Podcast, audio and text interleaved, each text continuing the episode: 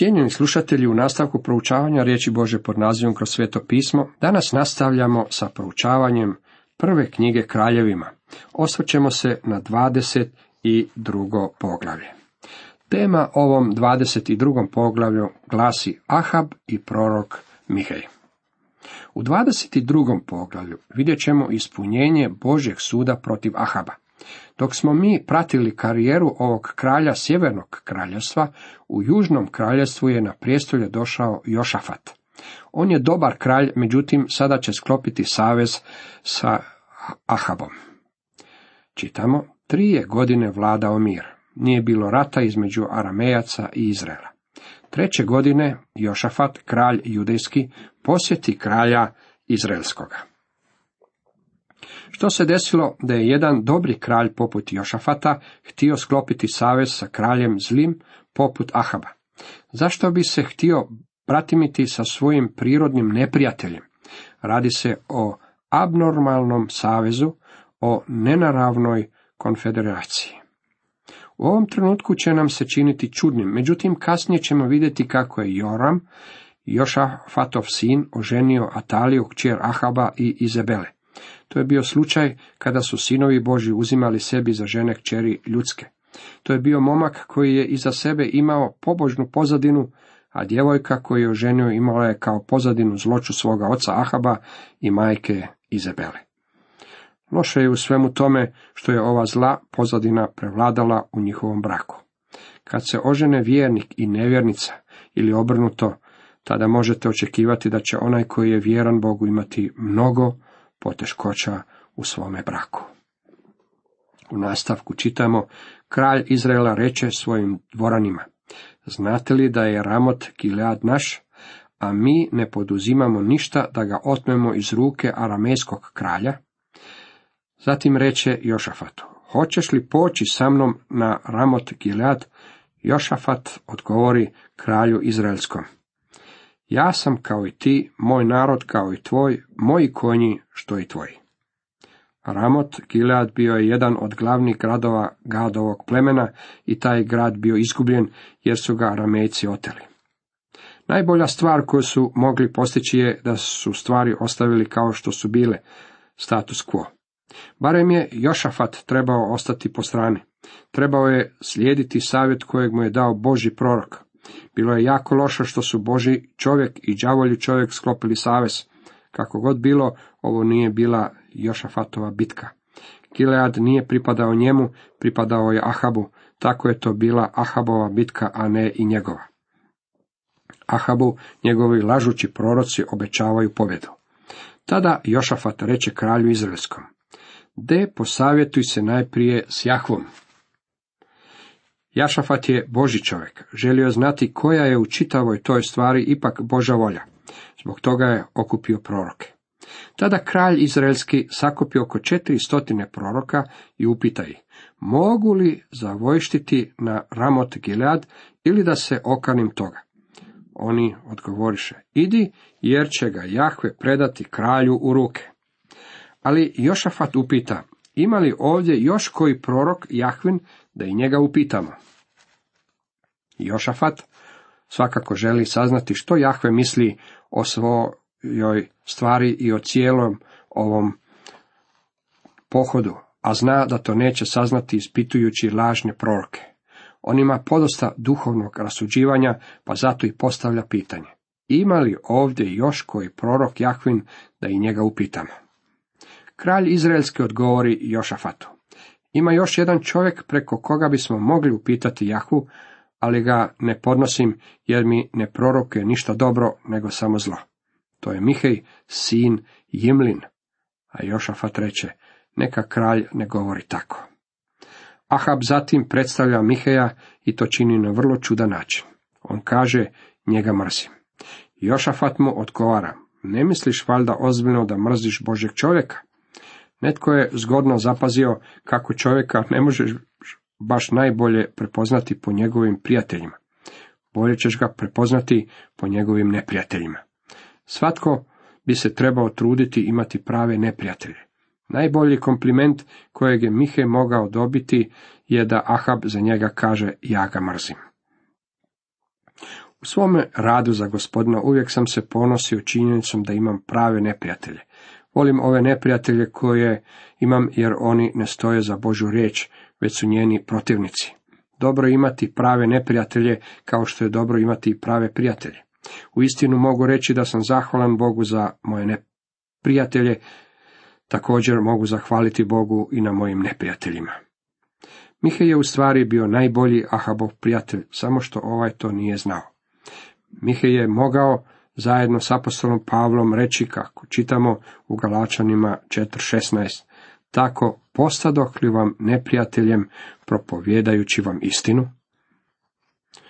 U nastavku u devetom redku ovog 22. poglavlja čitamo, tada kralj izraelski dozva jednog dvoranina i reče mu, brže dovedi Jimlina sina Miheja.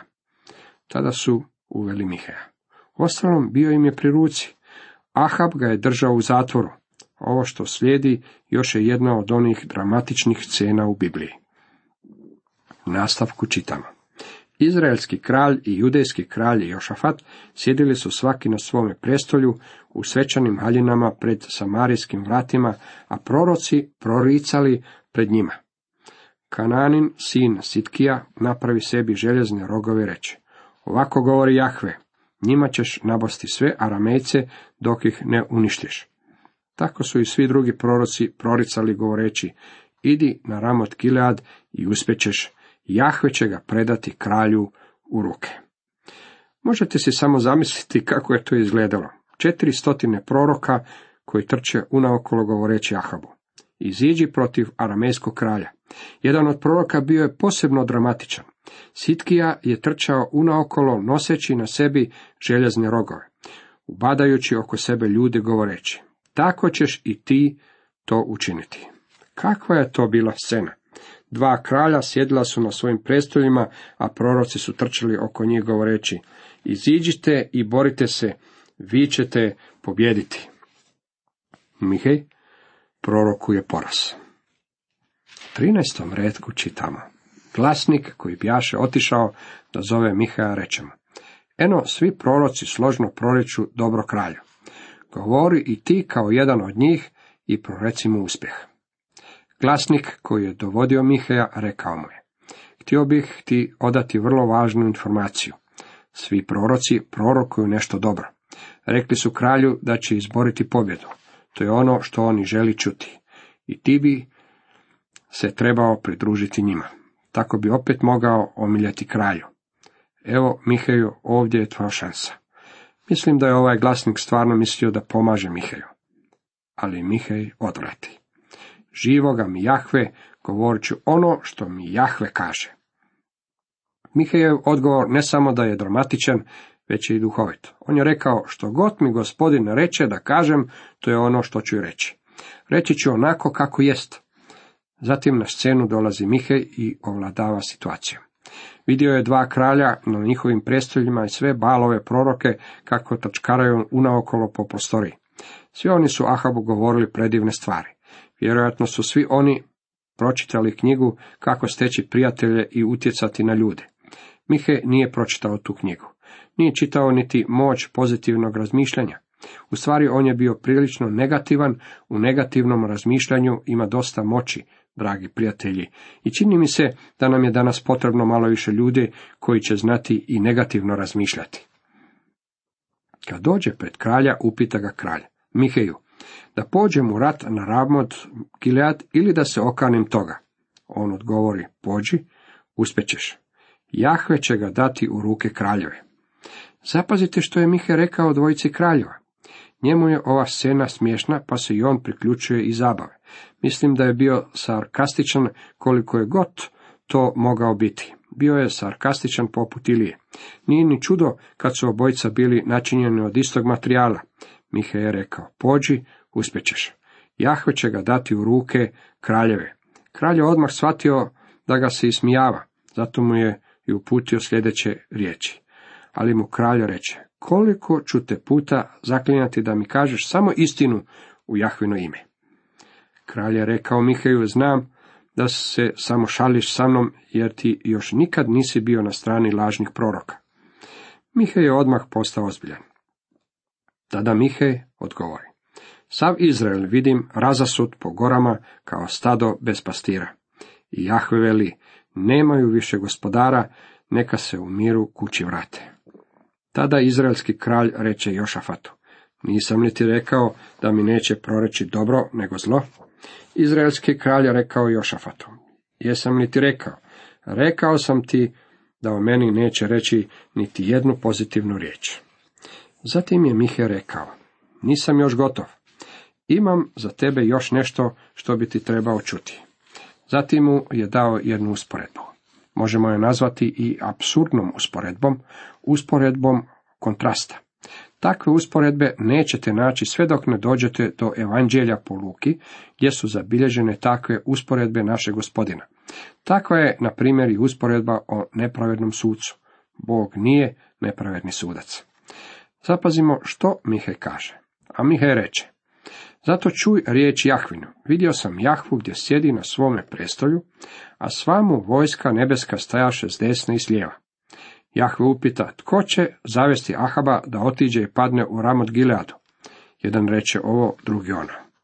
Nije li to besmisleno?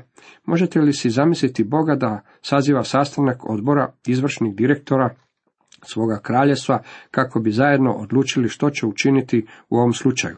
Bog zna unapred što će učiniti tako da mu zato nije potreban nikakav savjet. Tada uđe jedan duh i stade pred Jahvom.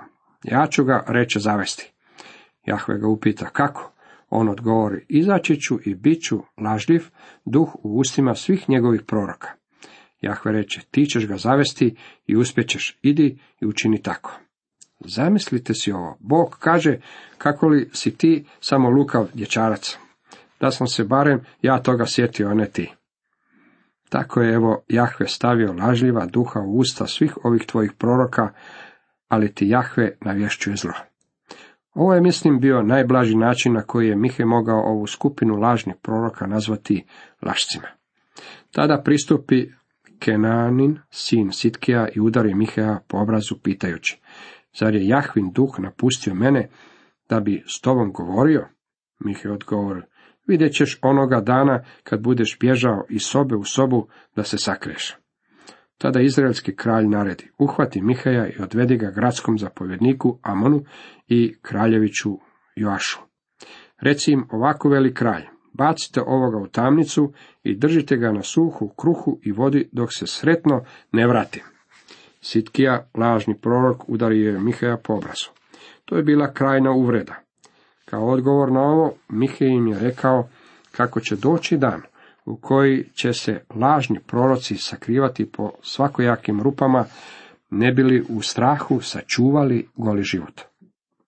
To će doba i doći kada Ahab bude bio mrtav, a Izrael bude bio poražen. U taj će dan i ovaj lažni prorok Sitkija shvatiti kako je Mihej u onaj dan govorio čistu istinu. Mihej reče, ako se doista sretno vratiš, onda Jahve nije govorio iz mene. I nadoda, čujte svi puci. Mihe je rekao Ahabu da se on neće vratiti. Ako se ipak vrati, to će značiti da Mihe nije govorio riječi od gospodina. Zatim je nastavio, u svjetlu činjenice da se ti nećeš vratiti s ovog vojnog pohoda, Ahabe, htio bih da mi svi ljudi ovdje budu svjedoci kako je ono što sam netom rekao bila istina. Zato je rekao, čujte svi puci. Ahabov poraz i smrt. Izrael je otišao u bitku. Poslušali su lažne proroke i što se desilo? Izrael je izgubio bitku. Ahab je dokazao kako je on bio varalica sve ovo vrijeme. Vidite, jedini čovjek u tom boju koji je na sebi nosio kraljevu odoru bio je Jošafat, što ga je učinilo obilježenim čovjekom jer je Ahab bio prerušen. Možemo mirne duše reći kako je Ahab poslao Jošafata da u tom boju bude topovsko meso. To uopće nije bila Jošafatova bitka i on zamalo iz nje nije izvukao niti živu glavu. Tolika je bila opasnost u kojoj se našao. Aramejski kralj naredi zapovjednicima bojnih kola. Ne napadajte ni na maloga ni na velikoga, nego jedino na izraelskog kralja. Kad zapovjednici bojnih kola ugledaše Jošafata, rekoše, to je kralj izraelski i krenuše u boj prema njemu. A Jošafat povika, a kad zapovjednici bojnih kola vidješe da to nije izraelski kralj, okrenuše se od njega. Jadni je Jošafat zamalo izgubio život u ovoj bici, a sve je to bilo uzrokovano Ahabovom varkom. Jedan nasumce odape luk i ustreli izraelskog kralja između nabora, pojasa i oklopa.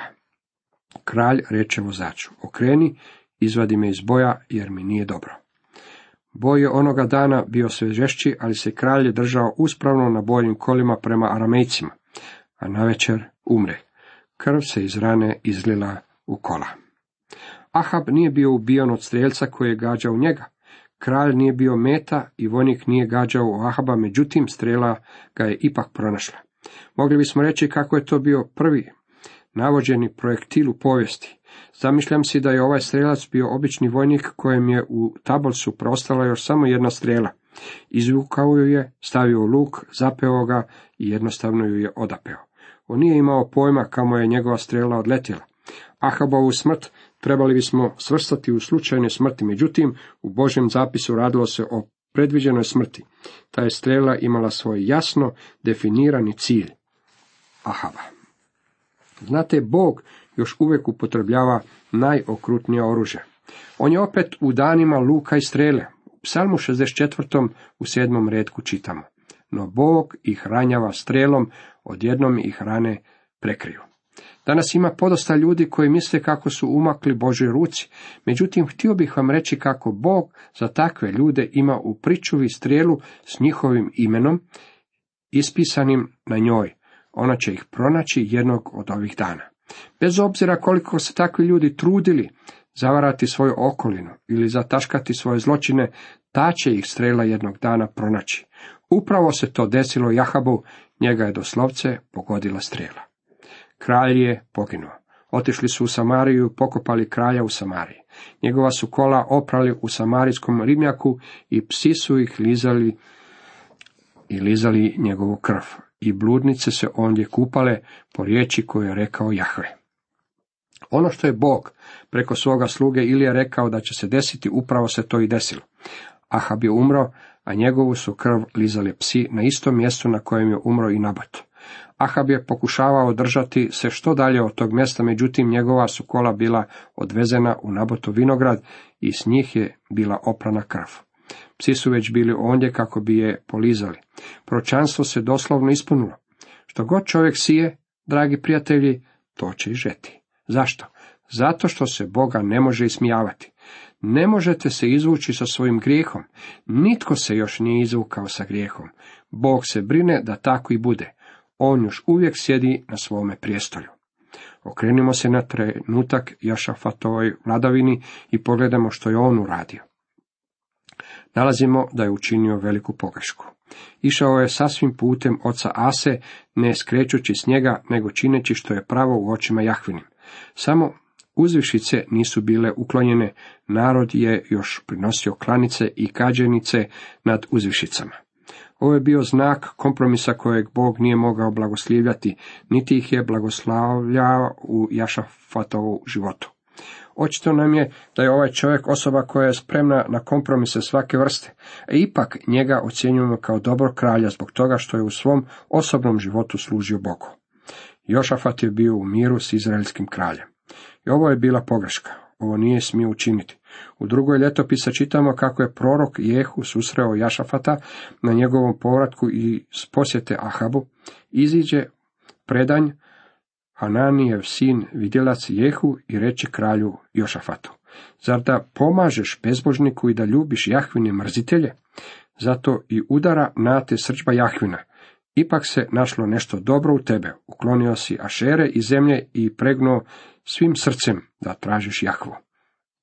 Ašere su bila mjesta velikog nemorala, dok uzvišice na kojima su se prinosile žrtve balu nisu bile uklonjene. Jošafat je bio spreman na kompromise i danas ima takvih ljudi koji pokušavaju udovoljiti svima. Oni se rukovode devizom samo da bude mir. Kralj Jošafat sagradi tažiško brodovlje da ide u Ofir po zlato, ali nije otišao, jer se brodovlje razbilo kod Eson Gebera. Tada Ahazija, sin Ahabov, reče Jošafatu, neka moje sluge pođu s tvojim slugama, na lađama, ali Jošafat to ne prihvati. Ahabov sin, koji je zasjeo na prijestolje sjevernog kraljestva, tražio je od Jošafata da s njim uđe u poslovni sporazum. Ovoga puta radilo se o mirovnom poduhvatu. Bila je tu riječ o trgovini, međutim, Jošafat nije želio još jednom činiti kompromise. On je naučio svoju pouku. Odgovorio je Ahazi, ne hvala, uopće mi nije stalo do takvih aranžmana s tobom. Jošafat počinu sa svojim ocima i sahranjen bio u gradu Davida svoga praoca, na njegovo se mjesto zakraljio sin mu Joram. Jošafat je umro i naslijedio ga je njegov sin Joram. Ahazija, sin Ahabov, postade kraljem Izraela u Samari. 17. godine Jošafatova kraljevanja Judejom. I kraljevao je dvije godine nad Izraelom. On je učinio što je zlo u očima Jahvinim i hodio je putem svoga oca i svoje majke i putem Jeroboama sina Nebatova koji je navodio Izraela na greh. Služio je Balu i klanjao se pred njim, srdio je Jahvu, Boga Izraelova sasvim onako kako je činio njegov otac. Ahazija, Ahabov sin, počeo je vladati nad Izraelom i Samarijom. Vladao je dvije godine i u svemu je slijedio primjer svojih bezbožnih roditelja Ahaba i Izebele. Cijenjeni slušatelji, toliko za danas.